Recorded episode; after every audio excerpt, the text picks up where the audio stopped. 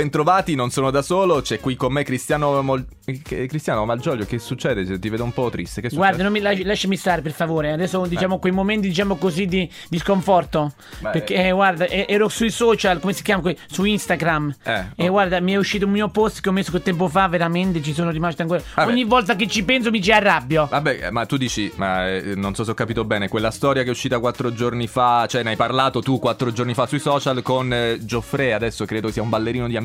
Guarda, non lo sopporto quello lì, veramente. Guarda, Ah. sono già. È, è tanto tempo che sto con amici, veramente, con Maria. Mi, ha- mi ha sempre fatto irritare. Lo sai cosa ha fatto lui? Eh, chi ha fatto? eh, Facci guarda- capire, perché tu, visto che sei tu il diretto interessato, facci capire. Una cosa che mi ha fatto arrabbiare tanto, tanto, tanto, veramente.